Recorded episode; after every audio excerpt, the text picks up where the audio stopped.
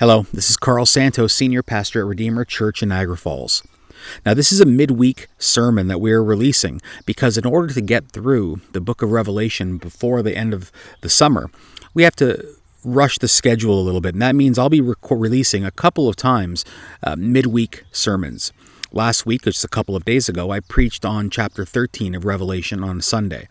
This is a sermon on chapter 14. Now, you may hear sounds of nature now and throughout this sermon, and that's because I am at home with the kids all week, and it's quite noisy in our home, so I'm recording this in our backyard by our fire pit.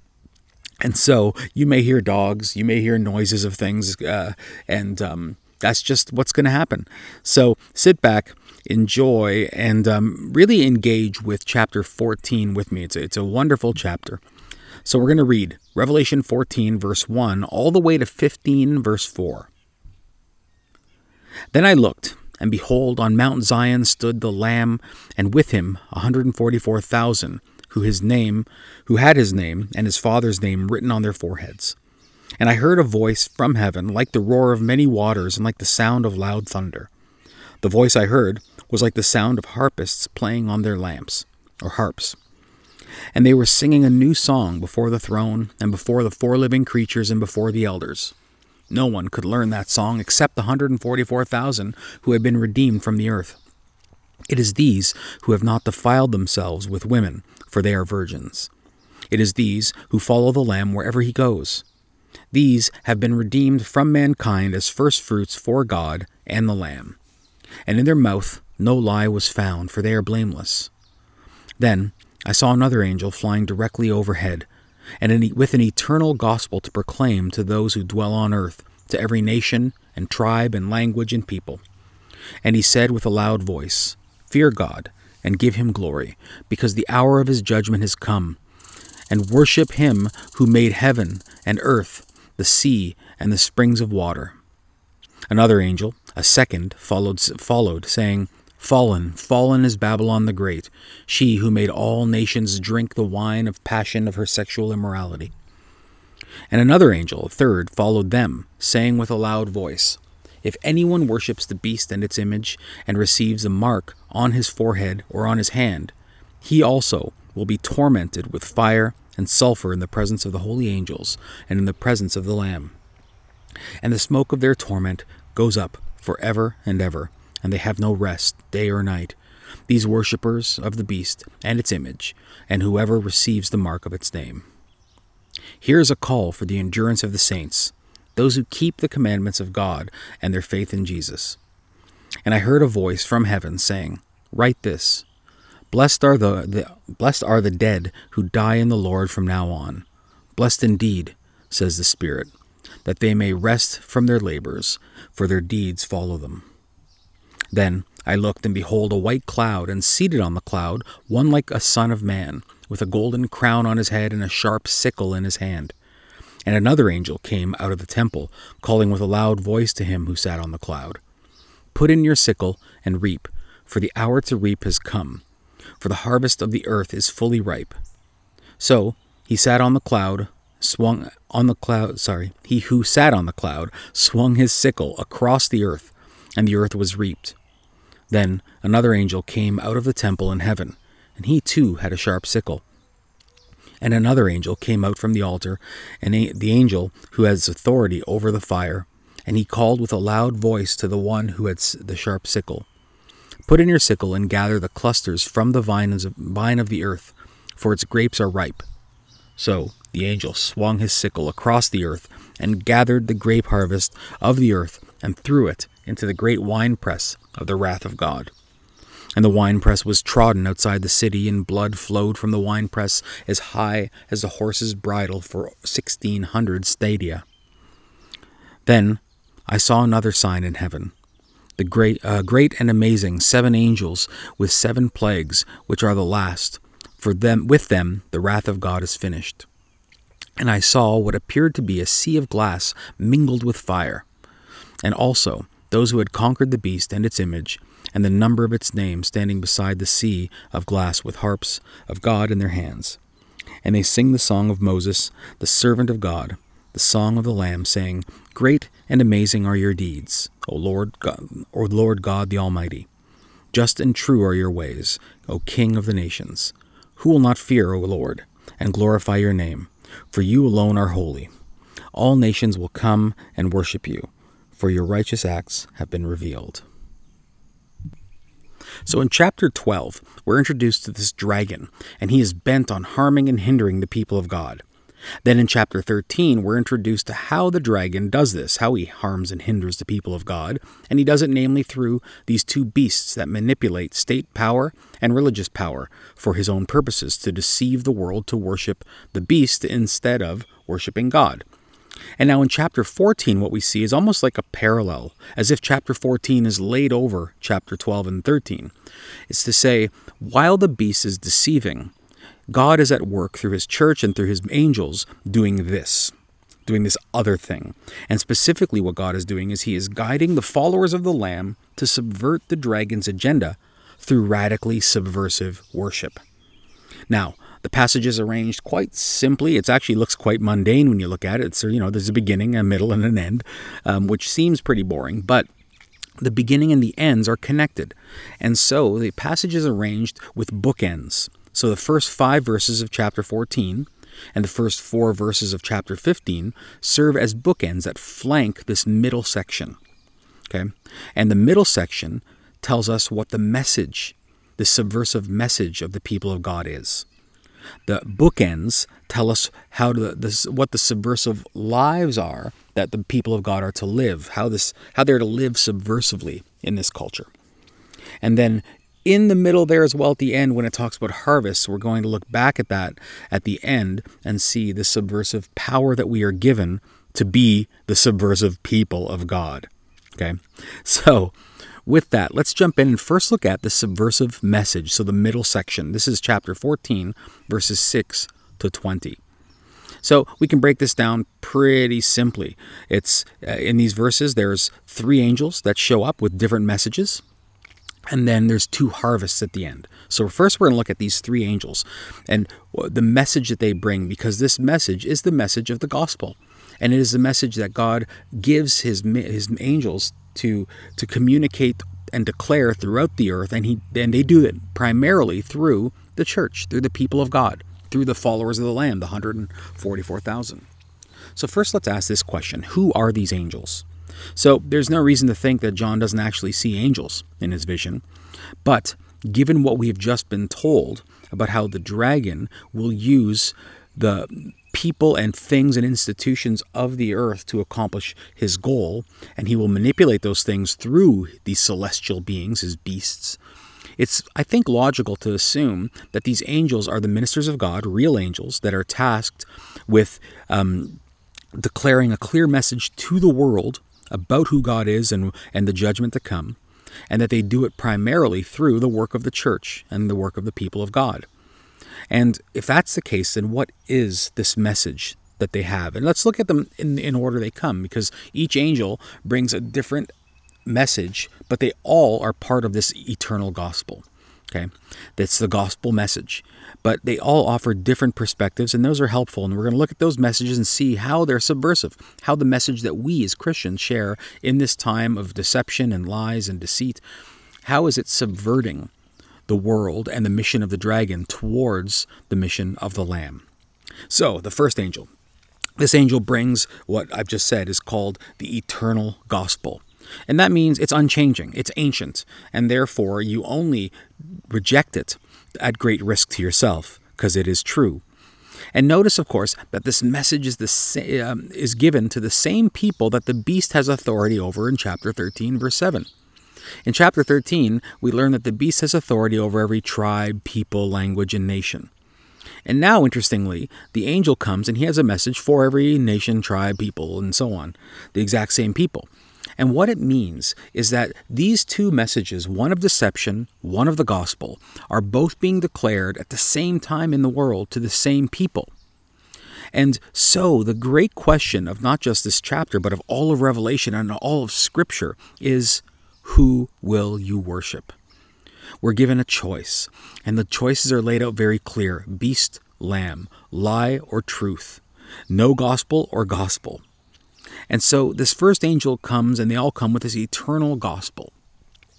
And now, recall that when John ate the, the book, remember he's given the scroll in chapter 10, he's told to eat it, and he's told that the message he will give that, that comes out of the scroll is sweet to him but bitter to the world. And so it is here that this eternal gospel is sweet to those who accept it, who have ears to hear, or as it were, mouths to taste. But it's also bitter to those who reject it. And here we're seeing, I think primarily anyway, the bitterness of the gospel for those who deceive who are deceived by the beast. And the message is in verse 7 Fear God and give him glory, because the hour of judgment, of his judgment, has come, and worship him who made heaven and earth, the sea, and the springs of water. Now, the angel's message makes a demand on the people's world view. And what I mean by that is this Today, Canadians believe that nothing created the cosmos. They believe that they have uh, the greatest fear that they have is not is is a loss of personal freedom, right? So nobody created the cosmos. Personal freedom is the great thing to be um, to be preserved, and they will give their worship to no one but themselves. Okay, this is kind of the basic Canadians' uh, worldview, and how often, of course, have you heard someone even say something like, "I need to follow my heart. I have to do what's best for me." You know, um, but the eternal gospel comes and it pushes against this deep held view that most Canadians have, and most of us had, or maybe even still have, lingering. And the gospel says, no, cosmos isn't created by nothing, it's created by God. And as a result, everything owes its existence and its obedience to God. The gospel says that it is our uh, that our greatest worry should be the state of our souls, not the state of our personal freedoms. It also says that all of our attention and adoration should be focused on God and not ourselves. And so you see, this aspect of the gospel is radically subversive because it undermines the foundations that the empire of the empire that the beast has built here in Canada. It tells the world that things are not as they seem and not as they believe them to be. And anything that we declare, anything in the world actually, that gets to the root of what we believe and cherish will be very difficult to accept. And as a result, those of us who have this message should expect not only hostility and a lot of questions, but we should approach people with the gospel with a great deal of humility and compassion, remembering how jarring the gospel was when we first heard it. Because the gospel, the reason it's hated is because it is completely contrary to human nature. And as a result, it'll not be accepted easily. So we need to remember that. That's the first message. Okay? that God is sovereign. That's a that's that's a big big thing. So that's one aspect of this message that we have, this subversive message. The second part comes from the second angel, and he comes declaring, "Fallen, fallen is Babylon the Great, she who made all nations drink the wine of pa- of her of the passion of her sexual immorality." Now, this is another powerfully subversive statement. Babylon was essentially a code word for immorality in the ancient world and certainly to the Jews. Now, the spirit of Babylon was one of not merely oppression, but of sensuality. The idea that life is, uh, is simply for satisfying our lust for pleasure, and that we should drink deeply of life's finer things, you know, wine, women, and song, whenever we can, is, is a Babylonian idea. At least that's the way it's symbolized in the Bible. You know, and in Canada, I anecdotally speaking, anyway, I don't think that Canadians in generally um, live for debauchery. They wouldn't see it that way. They don't say. Uh, most Canadians don't wake up saying, "Boy, I can't wait. I'm just going to spend my whole day having, you know, getting drunk and partying and having orgies." That's that's just not the way Canadians think. We don't want to, to slander Canadians that way. It's not. That's not the way we think. But what I think I've noticed in my my 40 years here living here is they do want, and we do want to have enough money, time, and opportunity to satisfy whatever longings we do have, and that and that we think that we have the right to do so. It's a very very common thing. And again, those the things may not be wine, women, and song, but we may say, you know, I should have the right to have leisure time to pursue whatever hobby I like. I should have the right to do with my life as I choose. And this idea is rooted in pursuing what we want to pursue. And now, the message that the, the followers of the Lamb have is radically subversive because we come saying, no, no, that worldview of following your passions and pleasures is actually dead and it leads to destruction. The, the message of God and the message of, the, of us, of the disciples, is that we're made to worship and mimic God by living sacrificially for others, laying aside our self interest in order to serve others and make them the people God is calling them to. Just last week, the CBC reported that um, in Toronto there has been a 20% drop in the number of volunteers um, serving in community groups across the city versus last year. And this is a big problem because the places that need volunteers, like food banks and soup kitchens, are seeing a spike in demand. So while more people are using these ministries and resources, we're seeing less and less people actually serving at them. And that's obviously a problem. But this isn't a new trend. Um, pardon the birds you hear crowing around me. Um, this isn't a new trend. Sociologists have long noted that Canadians and North Americans and Western, Westerners in general have been donating time and money less and less over the last many decades. And so we've been trending away from social work and more towards personal ones. And so our message is undermining this growing trend towards individuality and selfishness that the culture is seeing. And so our message is subversive there. Now, the third angel comes and he has the longest message. It says basically that any who accept the lies of the beast and, and take them into their heart and into their lives, so they don't just believe them intellectually, but live out the beast's commands, that they're guilty of rebellion and they're subject to eternal punishment. Now, this is hard for Canadians, the, for a number of reasons. One, of course, is of course it's just it's just brutal. It sounds so brutal. It says that there's torture for those deemed guilty of rebelling against the holy God. And that's brutal, it's archaic to the modern Canadian mind. It sounds so primitive and so so bestial, you know.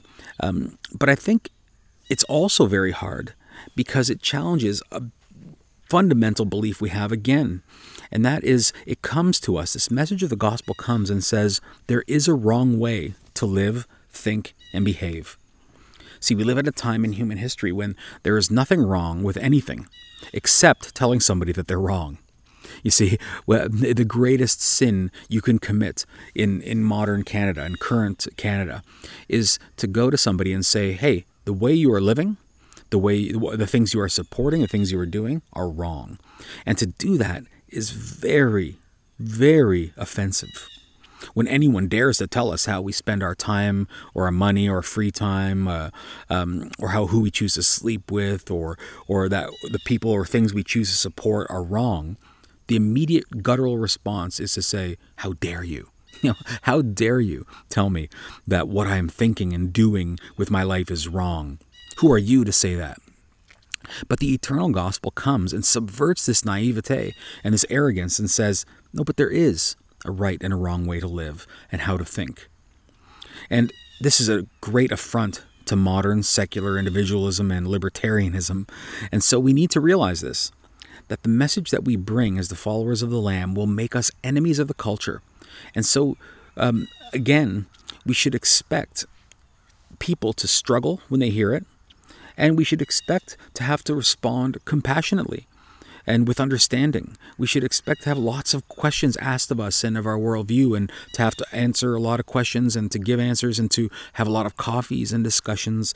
Um, if if we just scoff at the world for not accepting the gospel and then just wa- dust our hands off and walk away immediately, then I think we miss the point. We, we should be realizing that what we are saying to the world is radically challenging. Everything they have grown up thinking and believing and being told is being undone by the Spirit and by the gospel.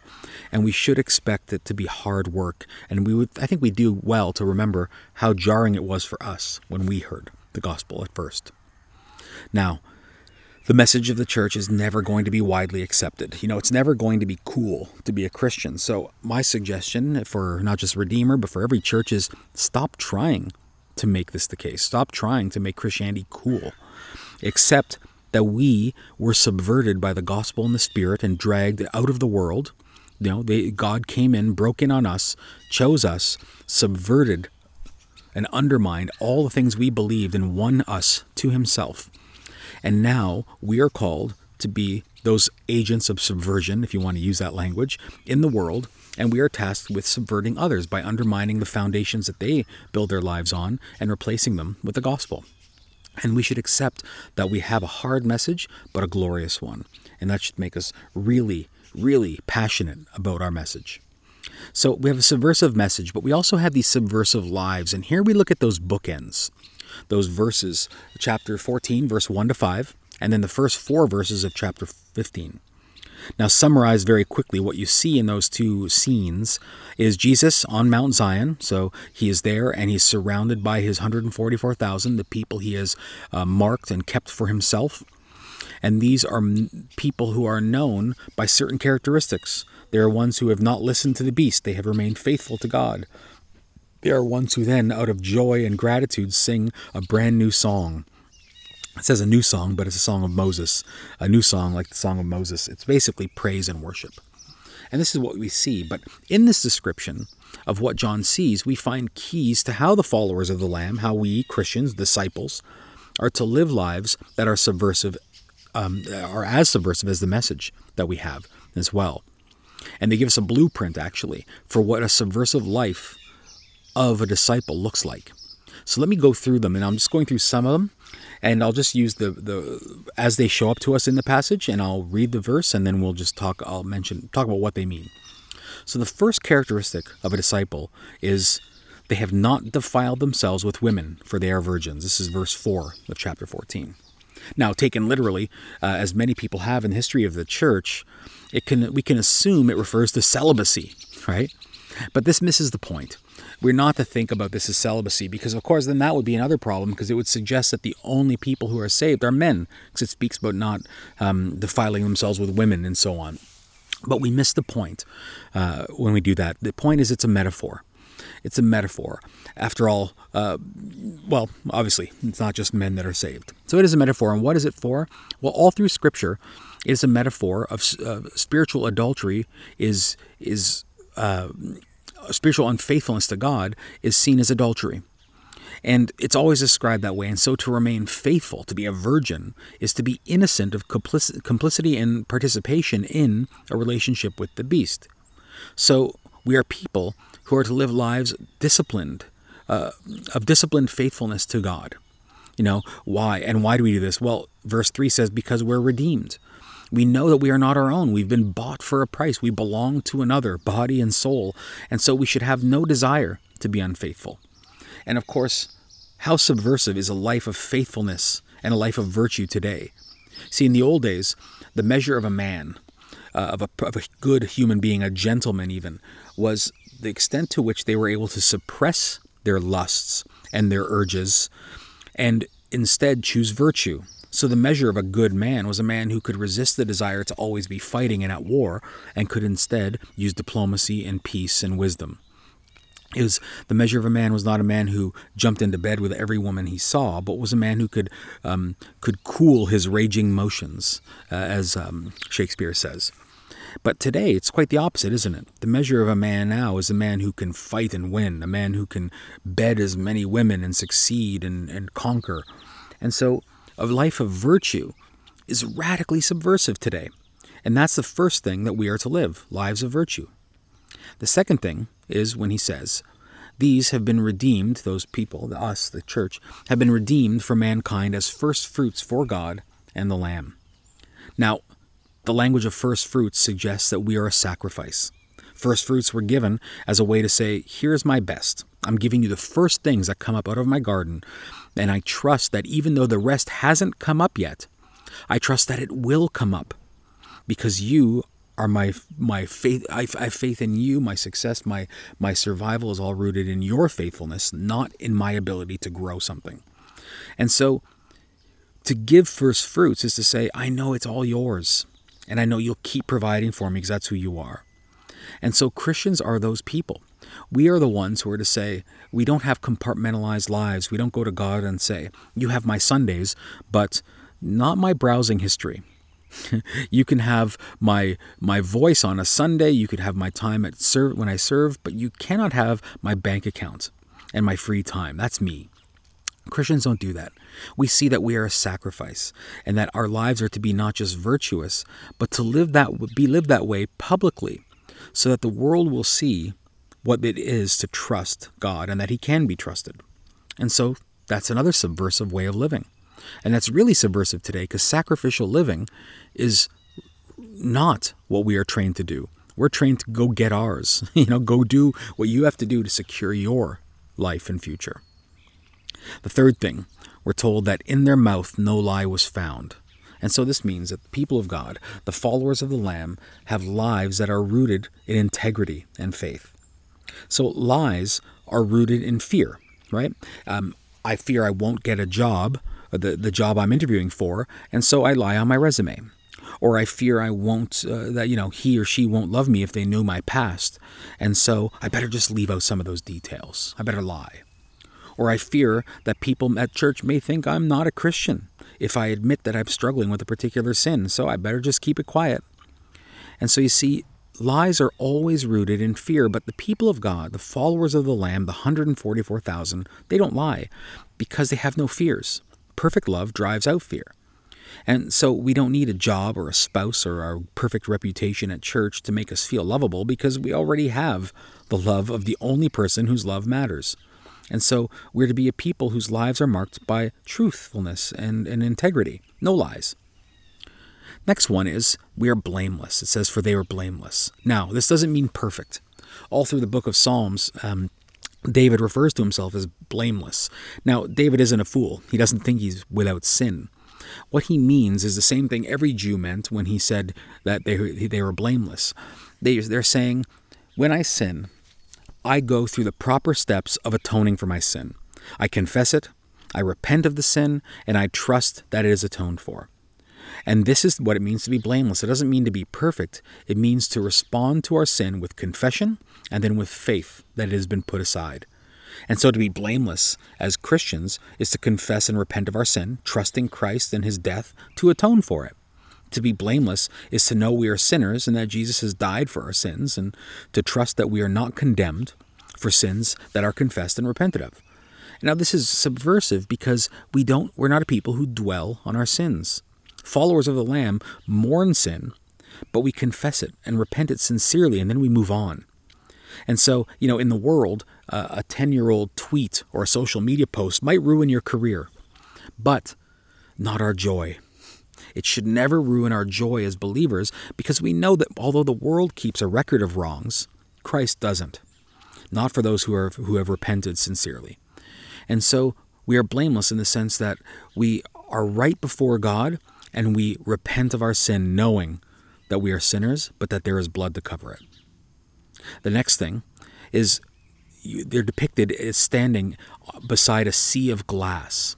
You know, isn't that interesting? That we're people standing beside a sea of glass. And that picks up on the imagery and the symbolism in chapter 4 when we see the, the sea, there's a glassy sea around the throne, before the throne of God. And this is the symbolism of God having stilled the storms. You know, water in, in ancient world, but all through the Bible as well, is a sign of chaos and of trouble. And so when this when the when the sea is storm is stilled before us, it's a clear understanding and symbol that the troubles of life are something that we can now tread upon because of what Christ did. And this means then for us and our lives as followers that our lives can be marked by an abiding and incomprehensible, at least to the world, peace.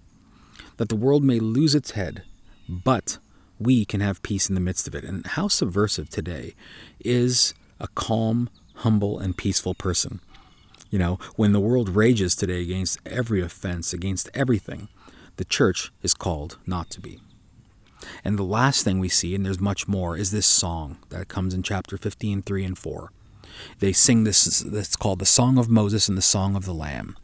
Now, what they sing, first of all, it's clear it's worship. So there is worship. We are to be a people marked by worship. But look at the content of the worship as well. Six times in those two verses, you or your is referenced, meaning that they sing not about themselves, but about God. The song they sing is completely God focused and it's it's heaped with with adjectives about God being great, amazing, almighty, he's king, glory, glorified, holy, he's to be worshiped, he is righteous. All of this and the God is the song is God focused. And the lamb the, the followers of the lamb are so God occupied that they become self-forgetful that they're so focused on God that they actually don't, it's not like they're even intentionally trying to not think of themselves. They're just so consumed by God that they don't think of themselves as much. And now, this is the life of worship where to live. So radically countercultural today because the world is so individualistic and self centered. Everything is about me, me, me, and we see it slipping into the worship music of the church. But we're called to be that radically different in the way we sing and whom of whom we sing. Now, if we have this radical message and our lives be this radical, we have a problem because this life that we are expected to live is very daunting, isn't it? Sorry, that bird is back. And um, it's a daunting one. And who can be all these things, right? Who can be this perfect, this selfless, this blameless? Well, the power to not only live this sort of life, but Oh my goodness, now there's a flock of geese flying overhead. So let's let them go by. I told you this would be a different kind of sermon. so, how are we to do this? How are we to live this sort of a life? How are we to not just have the power to live this life, but also have the power to fail and yet keep striving? Because we will fail. How can we do this? And it's actually found in that bizarre section about the two harvests in chapter 14. Here we're seeing two harvests described from this is from verse 14 to 20. And the question we need to ask is are these two different harvests? Or are they two sides of the same coin? So there's one big harvest of the wicked and the good at the end of all things, and that this is two different aspects of that harvest. Well, I think what we're looking at is two two sides of the same coin. So let's look at the first harvest quickly. The first harvest we see is being is performed by one who um, is like a son of man, and he has this sickle to reap the grain on the earth. Now, who is this person, this being? Well, in chapter 1, verse 13, and throughout Revelation, only one person is referred to as being one like the Son of Man, and it's Jesus. And this is how John often speaks of him, of God, of Jesus in Revelation. So it's, it's safe to say that Jesus has come. Jesus comes to do to perform this first harvest. Now, when the earth is ripe for the harvest, we see that salvation and judgment are both the world the world is ripe for both.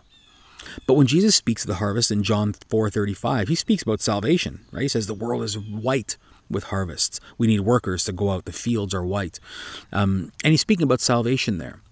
And besides that, most of the times in the Bible, when somebody gra- reaps a harvest of grain, especially, it's always referred to as something that they keep, something that's important, something that's precious. The chaff might be burnt up, but the harvest itself is kept.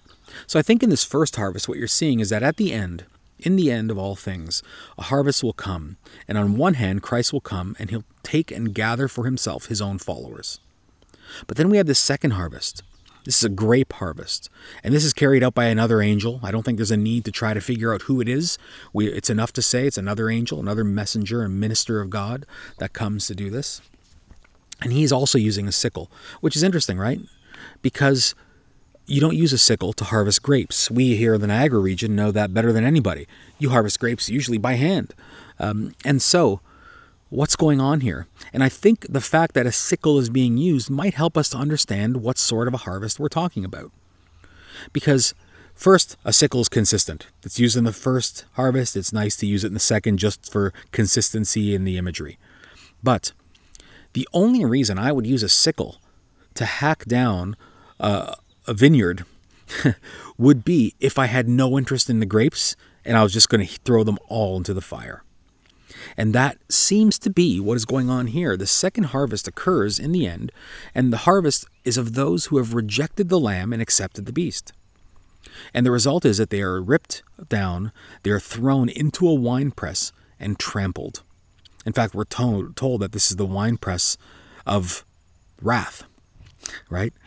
Um, and then the blood that flows out of this wine press is incredible. 1600 stadia or that's about 300 kilometers uh, and it spreads out and its height is up to the bridle of a horse so you know four feet five feet. Um, it's an incredible amount of blood comes out of it. And it's grisly and it's a brutal scene and commentators note how brutal it is. But i think there's something and not just i there many see there's something more happening here do you note and the same thing commentators note that there's an inclusion of a phrase in verse 20 that says, And the winepress was trodden outside the city. Now, this phrase is loaded with meaning in the Bible, especially in the New Testament. There's no doubt that this second harvest is describing judgment on sinners. Okay, we know that. It's the winepress of the wrath of God. Um, but we read that the winepress is outside the city, and that draws our attention to the cross. Here's interesting. Let's trace it very quickly. In Leviticus, we're told that when a, an animal is killed for a sin offering, that that animal is killed and then its body is burned and its ashes are thrown outside of the city. And the reason was because the remnants of sin should not be left in the city. The city should in no way have sin in it. In Moses' day, the unclean were taken out of the city in Numbers 5, um, and uh, those who disobeyed the law were executed and killed outside of the city. We see that not just in the book of Numbers, but in Luke and in Acts. When Stephen is killed, it's outside the city. So in Hebrews as well, something even more incredible is going on. Hebrews 13 11 to 13 says this. For the bodies of those animals, whose blood is brought into the holy places by the high priest as a sacrifice for sin, are burned outside the camp. So, Jesus also suffered outside the gate in order to sanctify the people through his own blood. Therefore, let us go to him outside the camp and bear the reproach he endured. So, what are we seeing here? We're seeing there's judgment on sin at the end of all things. Sinners will be judged in the end, and this ought to strike terror and pity in us believers, and fear in those who are not believers. But we're also seeing that there is hope for the sinner. That Jesus was caught up as a sinner, he was torn down by the sickle, and he was trodden in the winepress of God's wrath for the sins that he did not commit. And when he was trodden, his blood ran out at an incredible rate for nearly 300 kilometers up to the bridle of the horse. And why is this image there, this grisly image there? On one hand, it says judgment for sin is terrible and true, and it should drive us to repent. But on the other hand, the imagery is saying there's still hope for those who sin. Those of us who are followers of the Lamb but struggle to live these perfect lives of purity have the blood of Christ to trust in. So it means we can fail and not be in despair because we remember that there is blood enough spilled at Golgotha to atone for all of our sins, past, present, and future. And when we see that the lion became a lamb for our sake, we will fall at his feet in worship. We will be humbled by the depth of our sin, but also encouraged by the extent of his love. And this scene reminds us that when we succeed at drawing people into the kingdom, we should be humble, knowing that it is Christ succeeding through us, the message, the eternal gospel of Christ and the angels. But we should also be kept from despair, when we stumble and when we fail, because we know that Christ anticipated our failure and he made provision for our frailty. And so long as we trust Jesus to be our salvation, we can labor imperfectly as we grow in perfection. And so we have the ability we have this subversive message from God, the subversive lives we are to lead, but also the subversive power that we can draw on to lead those lives and proclaim that message faithfully so that we can endure, not giving in to the beast, so we can be numbered amongst that 144 symbolic thousand and we be with Christ when he returns. And that is something of what we're seeing here in chapter 14 of Revelation. Let's pray. Father, thank you for your word.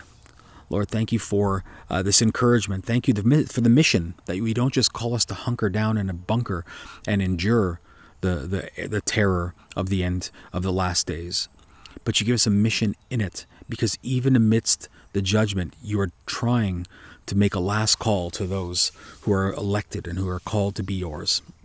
Thank you for including us. Thank you for your grace. Thank you for the blood of your Son. Lord, help us to be um, worthy messengers of your gospel, of your eternal gospel, not just of the, the message that we proclaim with our mouths, but the one we live with our lives. Lord, you are holy and good and worthy of all of our praise. Let our songs be forever focused on you. And we ask this in Jesus' name. Amen.